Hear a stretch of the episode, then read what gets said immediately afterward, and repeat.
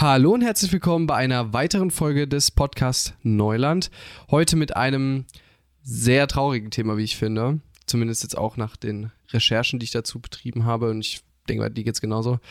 Hat sich mit Stimmungsbild etwas verändert. Es geht natürlich um den Anschlag in Hanau am 19.02.2020 um, um, und um so eine ja, Perspektive, die wir einnehmen möchten hinsichtlich, was hat sich in einem Jahr getan, wie, wie sind die Ermittlungs, wie, wie die aktuellen Ermittlungsstände und was haben wir vielleicht aus dem Ganzen gelernt. Darum soll es heute gehen. Ich erkläre einfach nochmal ganz kurz den Fahrplan für heute. Wir wollen ein bisschen für euch den Fall rekonstruieren, was da genau an dem Abend des 19.02. oder der Nacht des 19.02.2020 passiert ist. Denn ja, für viele sind vielleicht das auch, auf, auch aufgrund der Zeit, aber auch aufgrund der mitunter der, der, der Nachrichten nur so Wissensfetzen und kein konsistentes Bild. Und dementsprechend dachten wir, es ist vielleicht doch ganz praktisch, wenn wir das klar kurz, aber doch trotzdem präzise nochmal abarbeiten. Dann wollen wir ein bisschen was dazu sagen, wer der Täter war, was so seine Motive waren, ohne jetzt auf die Ideologie einzugehen, weil das finden wir, fänden wir jetzt falsch. Und dann, genau, was sind so kritische Sachen bezüglich der Stand des Ermittlungen? Wo gibt es vielleicht Versagen von der Polizei, um dann im Anschluss so einen Blick aufs Bigger Picture zu nehmen, wie ich schon gesagt hatte. Was haben wir gelernt? Was sollten, vielleicht, sollten wir vielleicht wirklich in Angriff nehmen? Etc. etc. Schon mal vorab wirklich ein Appell an euch, falls ihr das jetzt hier hört und auch das, was ihr jetzt im Anschluss hören werdet, nicht cool findet, dann sucht euch Quellen und informiert euch darüber. Ja, was ist das Bigger Picture? Wo stehen wir mit Rassismus in unserer Gesellschaft? Ich kann da auch ganz herzlich empfehlen den Podcast 190220 auf Spotify. Der beschäftigt sich genau mit diesem Anschlag in Hanau und weitet auch die Perspektive. Da werden auch äh, Geschichten von den Angehörigen erzählt, Betroffenen, und die kommt auch selber zum Wort. Also sehr, sehr, sehr spannend.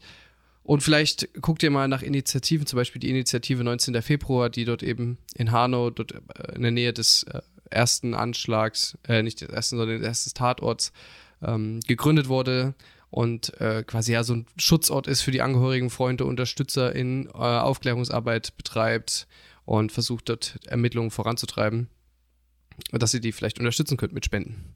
Genau, wir lassen auch heute den Smalltalk weg, einfach weil wir es nicht angebracht finden, witzig zu sein und danach dann irgendwie so in Ernsthaftigkeit zu verfallen, die dieses Thema be benötigt einfach. Und ja, dann, ja, weiß nicht, Jakob, äh, wie, vielleicht nur mal ganz kurz die Frage, wie, wie nach den Recherchen und so weiter und so fort, wie ist so dein Gefühl, was ist so deine Mut zu dem ganzen Thema? Ja, also es ist halt immer, wenn man, wenn man sich halt näher nochmal mit diesen, also mit allgemeinen auch rechtsterroristischen Anschlägen beschäftigt, ähm, und es ist erstmal mal immer weird, halt äh, erstmal zu lesen, was dann für Hintergründe rauskommen über die Leute und warum die so gedacht haben und, und, und was die gedacht haben und so. Und das ist immer erstmal erschreckend. Ähm, was aber im gleichen Maße halt immer noch damit auffällt, ist halt oft Polizeiarbeit, die vielleicht, also die wo definitiv Sachen äh, schiefgelaufen sind, äh, die dann nochmal betroffener machen. Am schlimmsten ist natürlich irgendwie sich anzugucken, wie halt Hinterbliebene ähm, oder, oder Überlebende darüber reden. Also, ja, ging mir sicherlich schon mal besser, ist immer ein bisschen schwierig, aber ähm, ja, das, äh, das gehört halt dazu. Ne? Das müssen wir alles lernen, verstehen und äh, für uns sortieren in der Hoffnung, dass sich irgendwas ändert und wenn es halt bei uns beginnt. Genau, genau. Nur mal zu eurer Information, wir nehmen jetzt den Podcast am 21.02. auf, also wir sind jetzt zwei Tage im Verzug. Lag aus persönlichen Gründen, aber ich glaube, wir sollten uns jetzt bezüglich der, der Auseinandersetzung mit Rassismus nicht auch nicht unbedingt nur einen Tag raussuchen im Jahr, sondern das im besten Fall als stetigen Prozess ansehen. Deswegen denken wir, dass es das jetzt nicht weiter dramatisch ist. Wir gehen mal darauf ein, was an dem äh, Mittwoch, dem 19.02.2020 passiert ist. Ich wollte noch mal kurz vorher die Namen vorlesen von denjenigen und ja, einfach die, die Jungs und Mädchen oder Männer und Frauen, die dort an dem Tag ums Leben gekommen sind. Ich belasse es mal bei den Vornamen, einfach weil ich bei den Nachnamen wahrscheinlich was falsch, aus, falsch aussprechen würde und das muss ja jetzt nicht sein. Also die Namen sind Ferhat, Mercedes, Serdat, Gökhan, Hamza, Kalujan, Vilir, Viuril, Said und Fatih.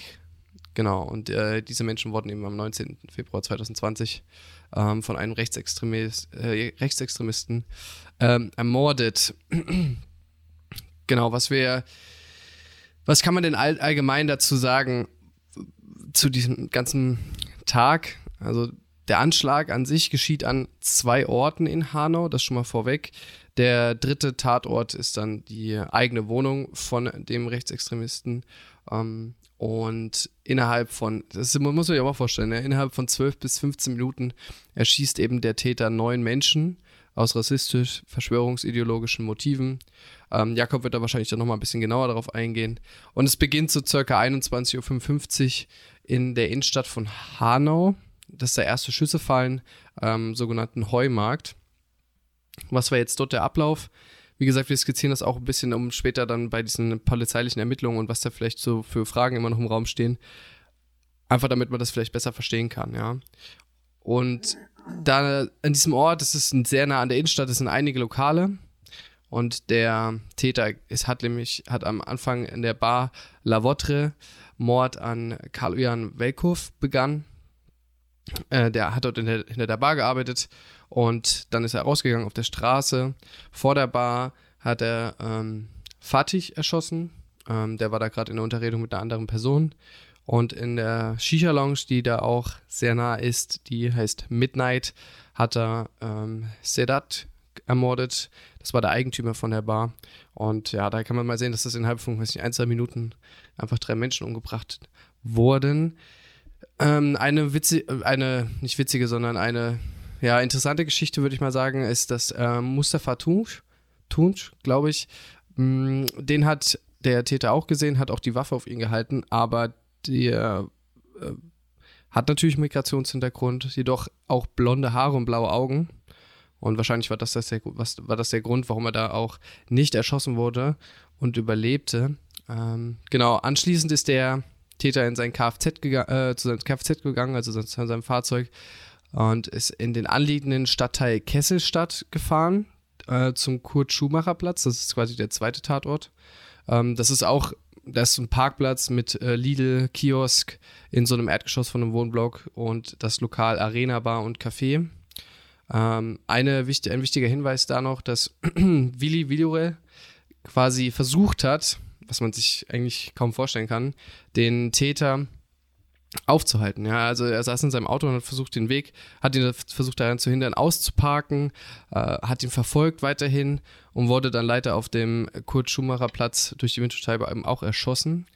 Ähm, dann ist der Täter ins Kiosk gerannt, hat dort Gökhan, Mercedes und Ferhat äh, ähm, getötet, sehr schnell. Und in der zugehörigen Arena-Bar hat er dann noch auf mehrere Menschen geschossen. Da starb Said direkt und Hamza ähm, später im Krankenhaus plus mehrere Schwerverletzte.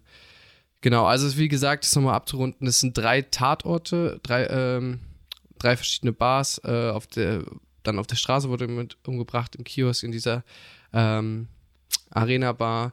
Und final ist dann der Täter zu seiner Wohnung zurückgefahren, die 300 Meter vom, 200, äh, vom zweiten Tatort entfernt liegt und ja, hat dann seine Mutter dort umgebracht, sich selber und sein äh, Bekennerschreiben dort auch hinterlegt, beziehungsweise glaube ich dann auch im Internet veröffentlicht. Das nur mal so als Tathergang, was dort alles passiert ist, so ganz grob skizziert. Wie gesagt, wenn ihr da mehrere Informationen wollt oder das besser verstehen möchtet, dann hört euch gerne den Podcast 1922 an oder belest euch da einfach mal. Und ich würde sagen, jetzt geht Jakob nochmal darauf ein, warum vielleicht dieser Mann sich dazu bewogen hat, das zu tun und was vielleicht Erklärungen dafür sind. Ja, also äh, der der Täter ähm, hat natürlich eine Biografie, obviously, ähm, und wird also wurde jetzt im Nachhinein auch so beschrieben wie die meisten Menschen, die ähnliche Attentate verübt haben, also als sehr sehr still, sehr zurückgezogen, sehr durchschnittlich, ähm, halt einfach jemanden, der nicht, der nicht auffällt, also sei es im Negativen noch im Positiven, ähm, aber auch nicht aufgefallen ist, damit irgendwie rassistische Äußerungen oder verschwörungsideologische Äußerungen getätigt zu haben, jedenfalls äh, was den, was den privaten Raum angeht. Ähm, der Mann hat Abitur gemacht 1996, hat dann in München studiert, Betriebswirt, ähm, also alles, alles sehr bieder, alles sehr durchschnittlich Das Einzige, was da vielleicht ein bisschen auffällig ist in der Biografie, ist, dass er Sportschütze war. Das mhm. einerseits in Hanau, ähm, wo er geboren wurde, aber auch in München, wo er zeitweilig gearbeitet hat.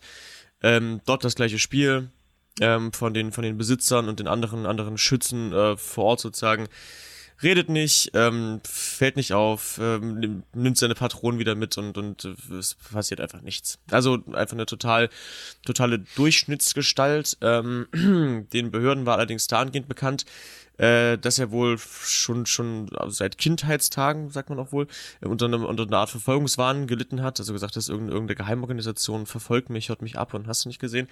Hat das auch an Verfassungsschutz, glaube ich, äh, mal einen Brief geschrieben, in dem das stand, ähm, wo er da um Hilfe mehr oder minder äh, gebeten hat, was dann dort in der Behörde jetzt nicht wirklich für Aufsehen äh, gesorgt hat, augenscheinlich, weil das wurde dann einfach halt zu den Akten gelegt und fertig.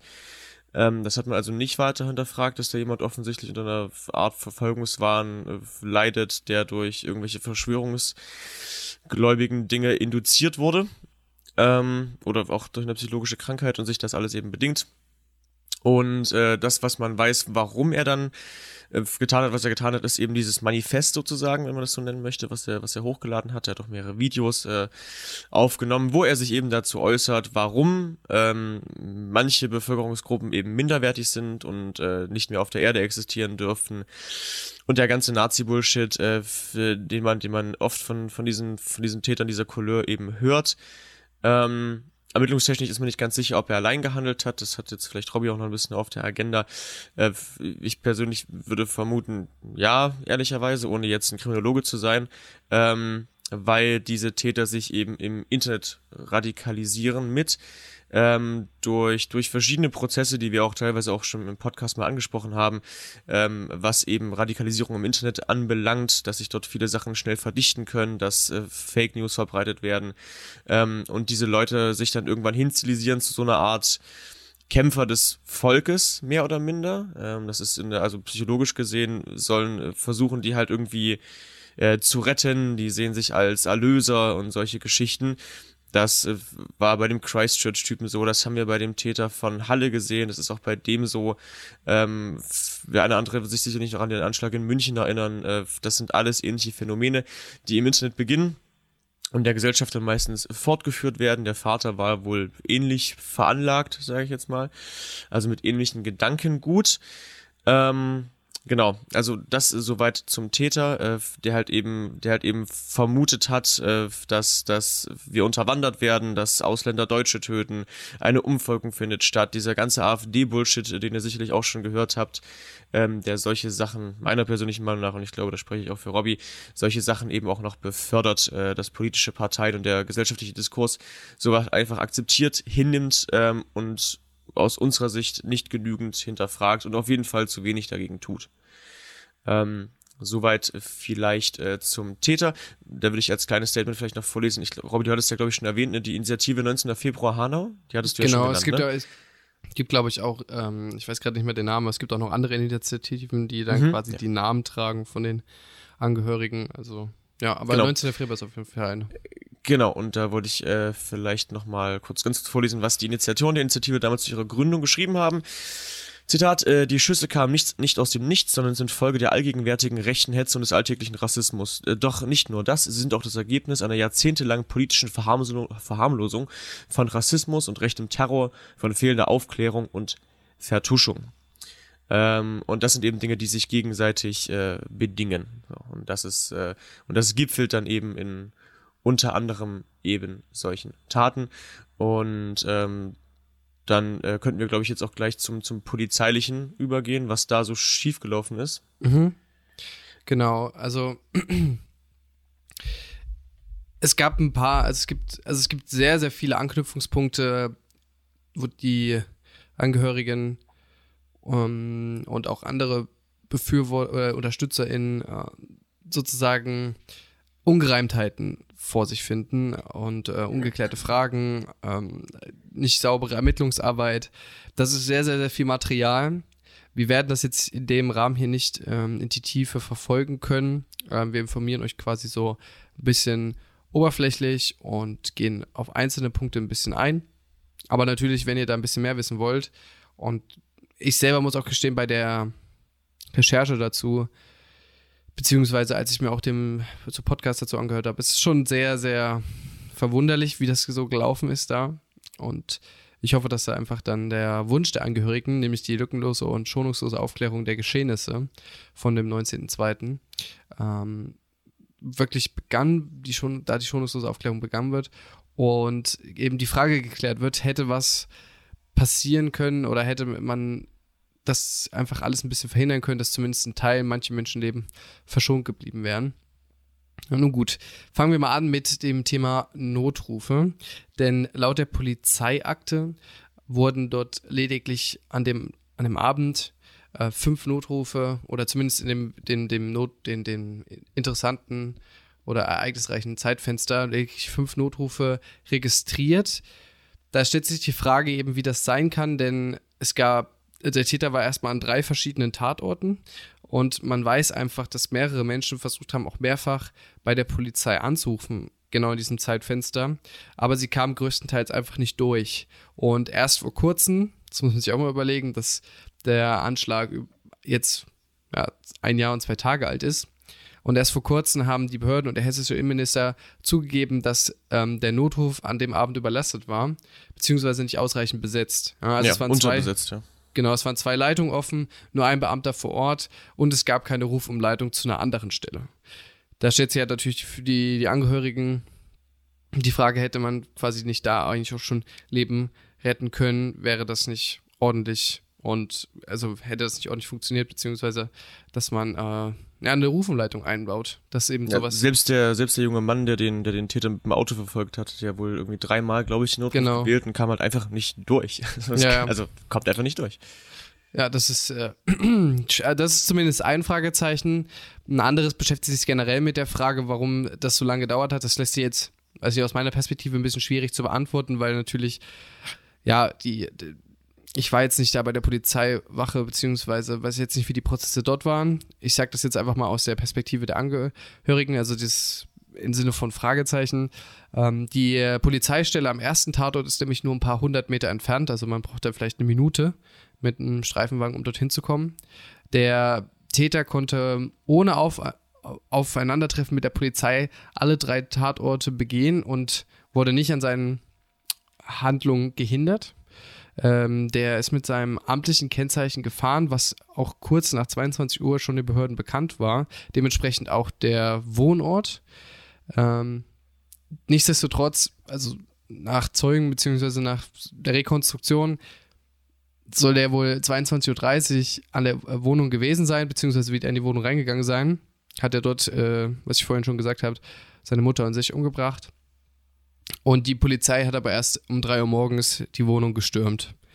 Ja, klar, die argumentieren damit, dass man mit Sprengstofffallen rechnen musste, äh, mit Gegenwehr, also mit Schüssen.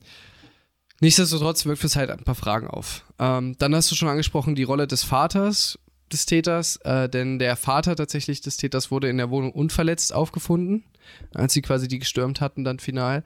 Ähm, der wurde vernommen, kurz psychiatrisch untersucht und freigelassen, da man keine äh, Hinweise auf eine Tatbeteiligung fand. Du hast ja schon gesagt, er ist auch ein Verfechter rassistisch-ideologischer Inhalte und solcher Erzählungen. Er hat die Angehörigen beleidigt. er hat gefordert, dass die Website, auf der der Täter seine menschenverachtenden rassistischen Überzeugungen sowie dieses Pamphlet ähm, und den Bekennertext veröffentlicht hat, äh, die solle doch wieder freigeschaltet werden. Das fordert er. Crazy. Und äh, die Rückforderung der Tatwaffe und Munition.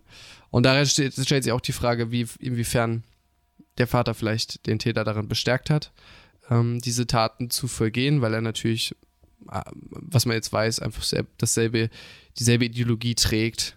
Genau, und was du schon gesagt hast, ähm, das vielleicht als letzten Punkt, der, der Waffenbesitz, ja, also er hatte, hatte einen legalen Waffenschein, zum Besitz von Schuss, Schusswaffen, er war Sportschütze, hatte aber auch eine attestierte Paranoi paranoide Schizophrenie und wurde sogar 2002 äh, zwangseingewiesen. Ähm, und da kann man sich schon fragen, also ich glaube, das ist auch eigentlich gesetzlich gar nicht wirklich erlaubt, dass solche Menschen dann äh, Waffen besitzen dürfen.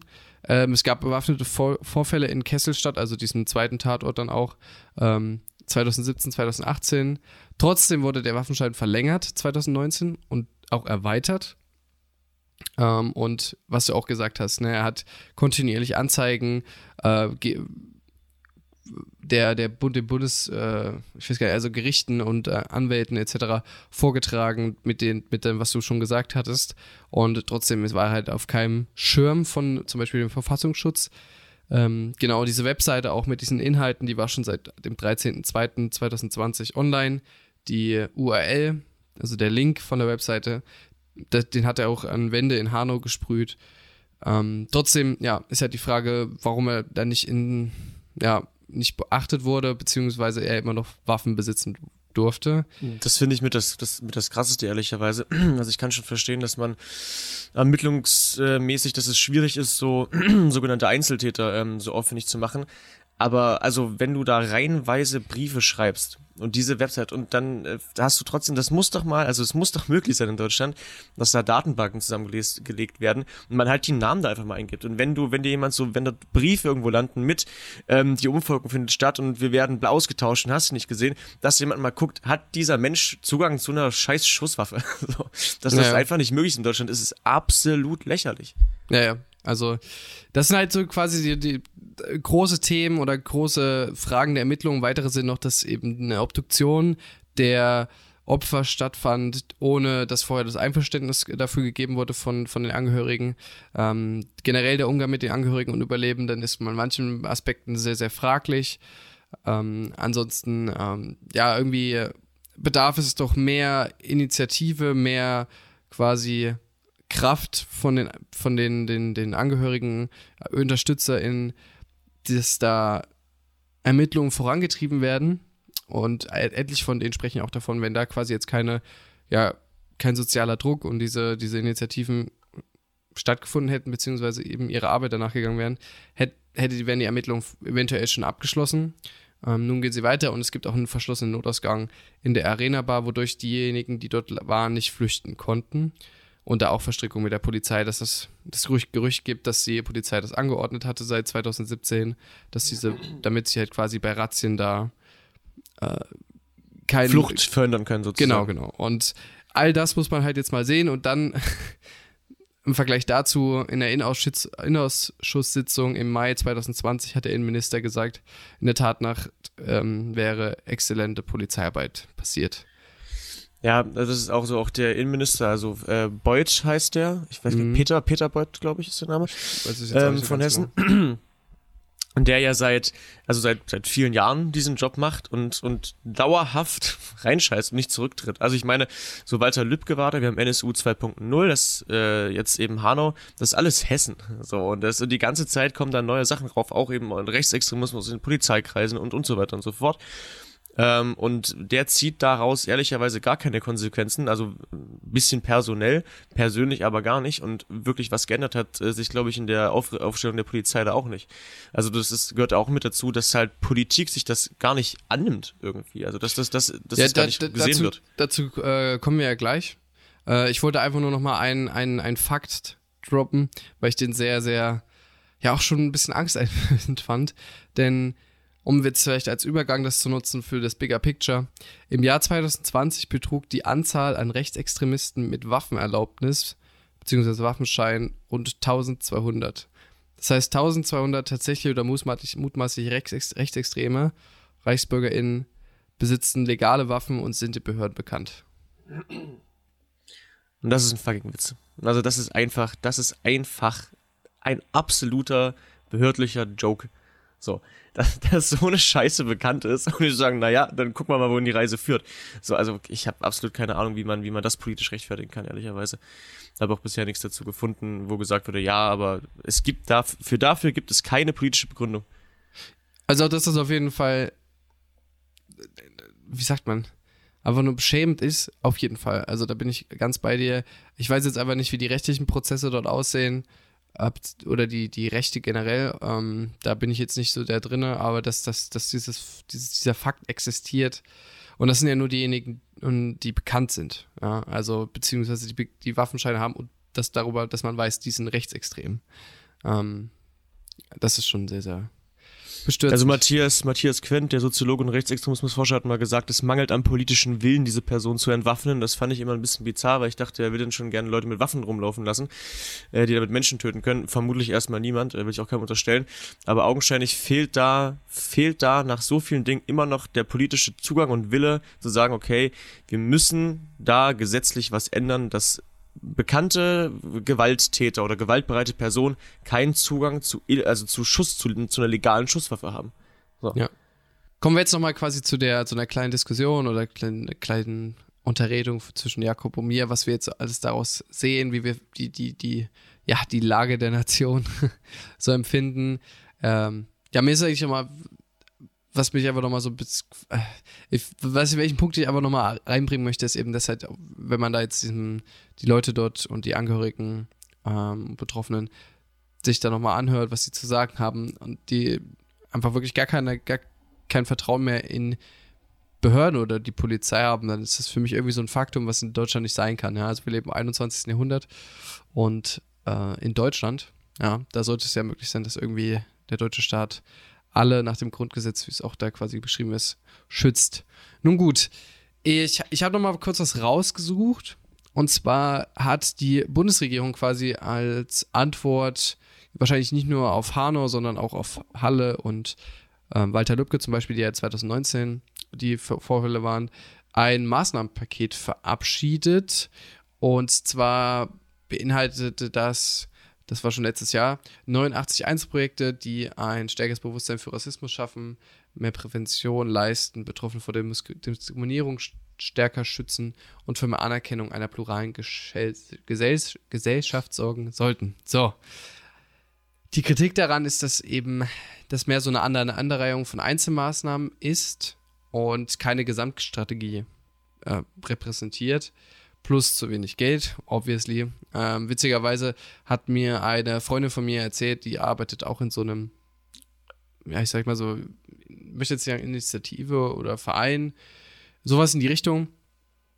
Und der wurden auch tatsächlich halt Gelder von für solche Projekte, die sich für Demokratieförderung und so einsetzen, äh, gestrichen. Ja, also ist schon ein bisschen blöd, wenn man das dann auch wirklich im Privaten dann heute mitbekommt, dass das tatsächlich dann so ist.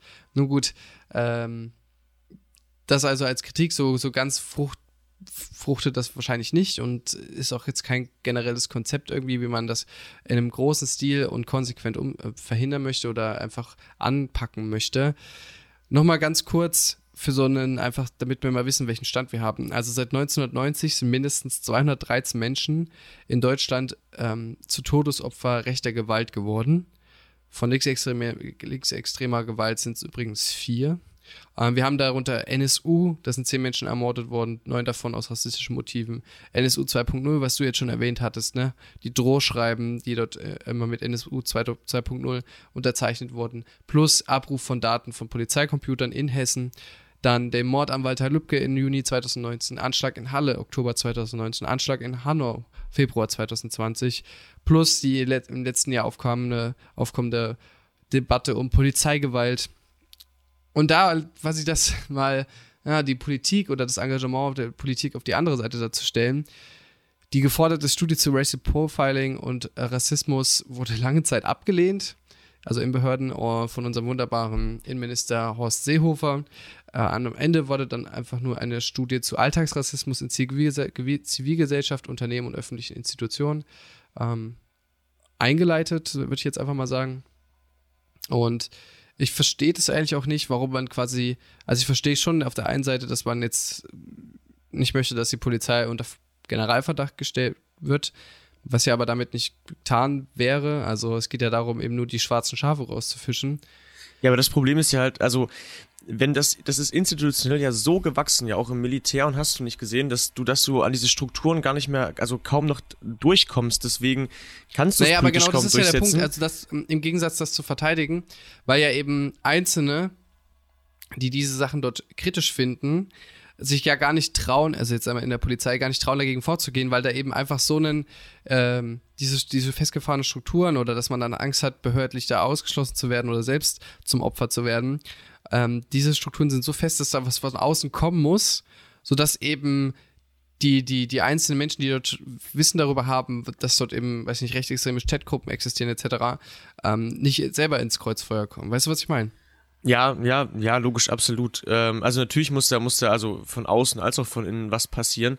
Die Frage ist halt nur die der Durchsetzbarkeit. Und wenn das halt, wenn das halt konsequent vermieden wird, sich diesem Thema zu widmen, aus entweder aus Angst, dass man es nicht schafft, oder aus Angst, dass zu viel aufgedeckt wird, oder aus Angst, dass auf einmal dann 20% aller Bullen fehlen, so, dann, dann wird das halt einfach nicht. So eine Person wie Horst Seehofer, äh, die hat, also ich weiß gar ja, nicht. Ja, also das wäre, ich wollte das jetzt nicht an der Person unseres Innenministers. Ja, können äh, wir alle anderen 16 Innenminister, die wir noch in den Ländern haben, gleich mit dazu nehmen, dass die Ja. einfach, einfach Angst davor haben, sich diesem Thema anzunehmen. So, weil natürlich, wenn, wenn da Sachen rauskommen, so, und die ja auch immer wieder, immer wieder kommen da kleine äh, Tippeltappelschritte raus, die natürlich ein unglaublich fürchterliches Bild auf ihre Arbeit, auf Polizeiarbeit in bestimmten Bereichen halt werfen. Und ich bin halt nicht sicher, ob das, also, das würde halt politisch ein absolutes Fass aufmachen. Ja. So. Also wie gesagt, nochmal, mir geht es nicht um einen quasi um einen Generalverdacht, weil es gibt, ich würde schon sagen, die, die breite Mehrheit der, der, der PolizistInnen und der, der Leute in Behörden etc. sind keine Nazis, haben keine. Ja, nee, safe natürlich nicht. Also ich- also ne, be- beziehungsweise mir geht's ähm, und mir geht's auch nicht darum, quasi äh, die, die Polizei auf so eine böse Seite zu stellen, denn man muss ja auch klar auf, auf der anderen Seite sagen, dass dort eben genauso äh, Übergriffe auf die Polizei, Gewalt gegen Polizei auch zunahmen.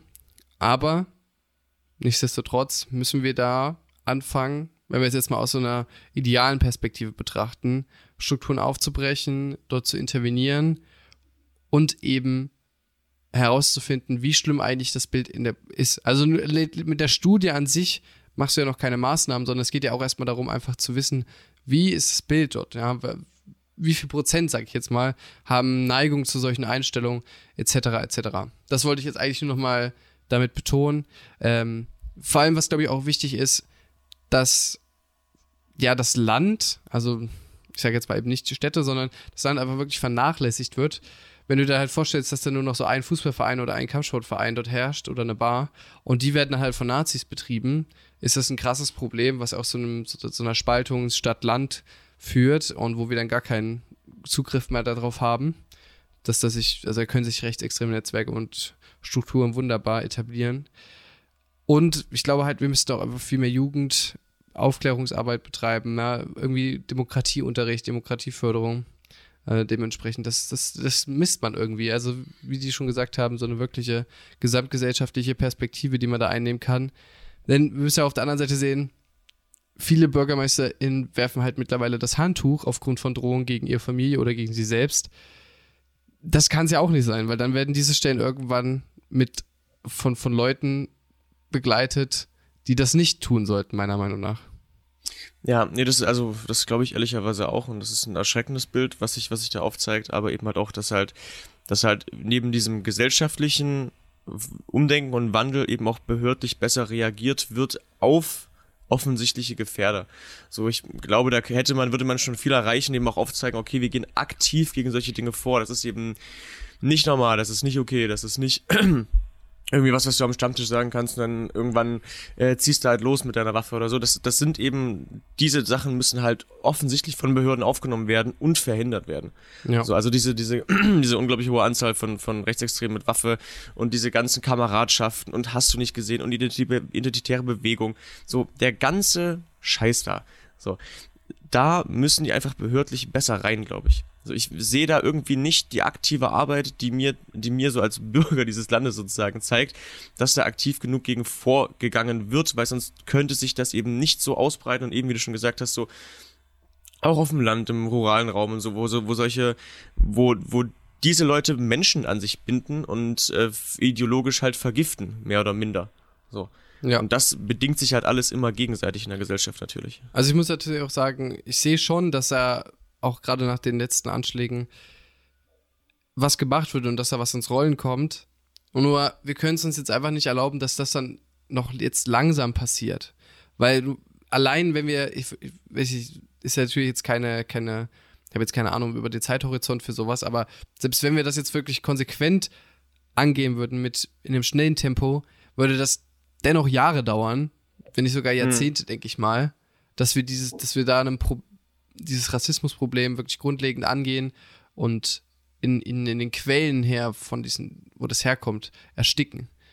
Das heißt, wir können uns jetzt auch gar nicht erlauben, jetzt irgendwie erst so langsam in den Schwung dafür zu kommen. Das, das wollte ich jetzt nochmal so betonen. Also, das wäre jetzt auf jeden Fall fatal, würde ich meinen. Und auch, weiß ich, so, die, die, äh, durch, durch solche Anschläge haben ja weite Teile unserer Bevölkerung einfach Angst. Ja?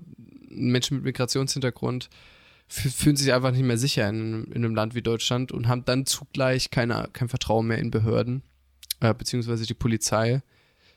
Weiß nicht, also schwieriges Bild dann. Ja, ja, absolut. Ähm, aber halt, also lange verschlafen, aber jetzt, jetzt oder nie, basically. Genau. Ich habe nochmal, ich weiß nicht, ob du das mitbekommen hast, äh, vielleicht so als letzten Punkt, äh, vielleicht machen wir auch einfach mal eine Folge darüber in Zukunft irgendwann, wie man Rassismusbekämpfung angehen könnte. Ja, was dann wirklich mal mit konkreten Sachen vielleicht bestückt wird, die Folge. Schauen wir mal. Ich habe nur mal jetzt ganz kurz einen äh, Vorschlag vom prominenten Grünen für, Grundgesetz, für eine Grundgesetzänderung und ein neues äh, Ministerium für gesellschaftlichen Zusammenhalt ähm, herausgesucht. Das kam auch vor ein paar Tagen, dieser Vorschlag kam raus ist jetzt nicht in der Bundestagsfraktion oder so, sondern das wird jetzt, glaube ich, erst besprochen. Aber wir wollten, ich, ich fand den ganz interessant. Nicht, dass es jetzt die richtige Art und Weise ist, darüber kann man sicherlich diskutieren, aber es, hat, es, es, es enthält ein paar Grund, äh, konkrete Sachen, würde ich mal meinen. Und zwar die Grundgesetzänderung betrifft, äh, be, betrifft den Artikel 3 Absatz 3. Da steht erstmal drin, niemand darf wegen seines Geschlechtes, seiner Abstammung, seiner Rasse, seiner Sprache, seiner Heimat und Herkunft, seines Glaubens, seiner religiösen oder politischen Anschauung benachteiligt oder bevorzugt werden. Niemand darf wegen seiner Behinderung benachteiligt werden. Also um diesen Rassebegriff, da ist ja sowieso schon eine Diskussion. Und die Ergänzung wäre, der Staat gewährleistet Schutz gegen jedwede gruppenbezogene Verletzungen der gleichen Würde aller Menschen und wirkt auf die Beseitigung bestehender Nachteile hin. Ja, genau, also ich glaube, die Gegendiskussion, also Rasse ist ja auch wesentlich ein Begriff, also das gibt's, also existiert halt einfach nicht. Also es gibt halt biologisch keine Rassen. So, es existiert nicht. Ähm, das, das Problem, was viele noch damit haben, das noch nicht zu ändern, ist eben, dass es ja, also dass es da ja um Antirassismus sozusagen geht. Aber, Aber also ich, ganz, ganz kurz, es geht jetzt bei der Ergänzung nicht um diesen Rassenbegriff, sondern deshalb soll quasi hinten angefügt werden. Sodass man wirklich im Grundgesetz hinschreibt, dass der Staat aktiv auch was dagegen tun muss. Das ist die Aussage. Ja, Achso, ich dachte, die haben das mit dem, aber das mit dem Rassebegriff war doch auch mal. War doch das, mal ist, das, ist eine, das ist auch eine andere, das ist auch eine Diskussion, aber eine andere. Da ging es jetzt okay, darum, dass quasi auch der Staat aktiv dorthin, dass da niedergeschrieben wird ins Gutgesetz, dass der Staat aktiv auch was dagegen tun muss und eben ähm, nicht nur, dass das halt, ich sag jetzt mal ganz plump, No-Go ist. Das dazu. Ähm, die, die, andere Diskussion lassen wir jetzt einfach mal aus Zeitgründen ähm, raus. Hm. Und das, äh, die Ministeriumsidee ist quasi, dass ein Ministerium, das neue für gesellschaftliche Zusammenhalt äh, geschaffen wird da, und das behandelt oder das bündelt die Themen Antidiskriminierung, Frauen, Einwanderung, Migration und Flucht, Querpolitik, Behindertenpolitik, Familie, Senioren, Jugend- und Demokratieförderung. Also eine ganz schöne Palette. Die, ähm, und natürlich sollen alle anderen Ministerien trotzdem auch so einen Querschnitts Querschnitt von für, für ähm, ja, Demokratieförderung gegen Rassismus und so weiter also zur Verfügung stellen oder das einrichten oder das verfolgen. Und äh, genau wie es den deutschen Ethikrat gibt, soll es auch dafür für Rassismus ein gesetzlich verankertes Gremium geben, was eben die Bundesregierung berät und ähm, die gesellschaftliche Debatte mitbestimmt, sowie mehr Beratungsstellen oder Schutzorte einfach, dass auch die, die, das, das Wissen darum, dass es solche Vorfälle gibt, dass es Probleme gibt, viel schneller an wichtige Stellen herangetragen werden kann. Klingt ja erstmal ganz interessant. Und das ist, das ist ein, das ist aber noch nicht ein, ein Bundestag, im Bundestag als Vorschlag, sondern das ist ein, ein Paper von Grün, was jetzt. Genau, das sind prominente, äh, Claudia Roth zum Beispiel oder auch andere, äh. den anderen Namen habe ich mir jetzt nicht gemerkt. Ähm, was jetzt nur so ein Vorschlag dazu ist, ich, wie gesagt, es geht mir jetzt gar nicht darum, dass man, dass ich das sage, dass das das Richtige ist. Nur mal vielleicht was Konkretes für euch, damit man sich mal ein bisschen vorstellen kann, was man jetzt auf institutioneller Ebene zumindest bewirken kann, etablieren kann, entwickeln kann, um vielleicht einfach die gesellschaftliche Debatte, wie es auch da steht, oder ähm, die politischen Leitplanken dorthin zu verschieben, dass es sich weiterentwickelt und auch in die richtige Richtung entwickelt. Genau. Ansonsten, ich weiß nicht, was was, was fällt dir noch so ein? Also ich glaube, was wichtig ist, was wir auch vielleicht als Schlusswort hier nehmen können, ist, dass wir uns auch immer, so schön, wie es so schön heißt, an die eigene Nase fassen. Denn da habe ich auch einen coolen Satz gelesen, rassistisch sein zu wollen ist nicht Voraussetzung, um rassistisch zu denken und zu handeln. Rassismus ist ein gesellschaftliches Machtverhältnis, das die Privilegien der Eigengruppe sichert und die Diskriminierung der anderen rechtfertigt. Das heißt, viel ist damit getan, wenn wir uns selber eingestehen, und das zähle ich mich auch dazu, dass wir, es gibt nicht Rassismus an, aus, sondern es gibt so eine Abstufung, würde ich mal sagen, von, von dem, von, weiß nicht, seichten Rassismus, sage ich jetzt einfach mal plump, bis zu Extremrassismus. Ja. Und ich selber befinde mich, also je, ich würde eigentlich fast sagen, fast jeder Weiße befindet sich immer noch auf der Skala. Und wir müssen uns eingestehen und akzeptieren, dass wir Privilegien haben, die wir auch ausnutzen. Ähm, das müssen wir erkennen. Plus, dass wir eben selber immer noch rassistisch in manchen Punkten sind. Das kann allein schon daran liegen, dass man ja irgendwelche Menschen sieht und reflexartig an daran denkt. Und das heißt, das sich eigentlich selber einzugestehen, ist schon mal auch, glaube ich, ein wichtiger Punkt. So was die Demokratieförderung, Demokratieunterricht in Schulen ist, glaube ich, auch wichtig, einfach damit man auch als LehrerInnen bemerkt, okay, das Kind hat Probleme, irgendwie erzählt mir das ein bisschen was Komisches, ne, da müssen wir irgendwie intervenieren, etc., etc. Also das wären so auch so Sachen, die ich wichtig fände. Ja, absolut. Sich selbstbewusst machen sozusagen. Auch das, genau, genau. Gut, viel, viel geredet. Und dennoch hätte man, glaube ich, viel mehr erzählen können. Nochmal mein Appell, interessier äh, äh, wenn es euch interessiert, und das sollte es, sucht euch Quellen heraus, lest die, hört Podcasts, denn ich glaube mittlerweile wirklich können wir es uns einfach, wenn wir das uns, ich glaube, das war zwar nie der Fall, aber heute ist es umso wichtiger denn je.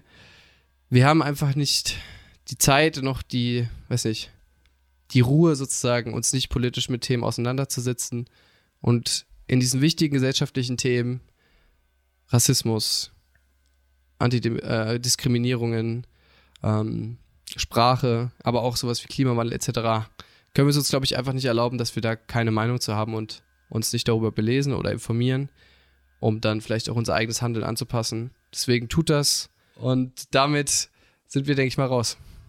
Damit sind wir raus.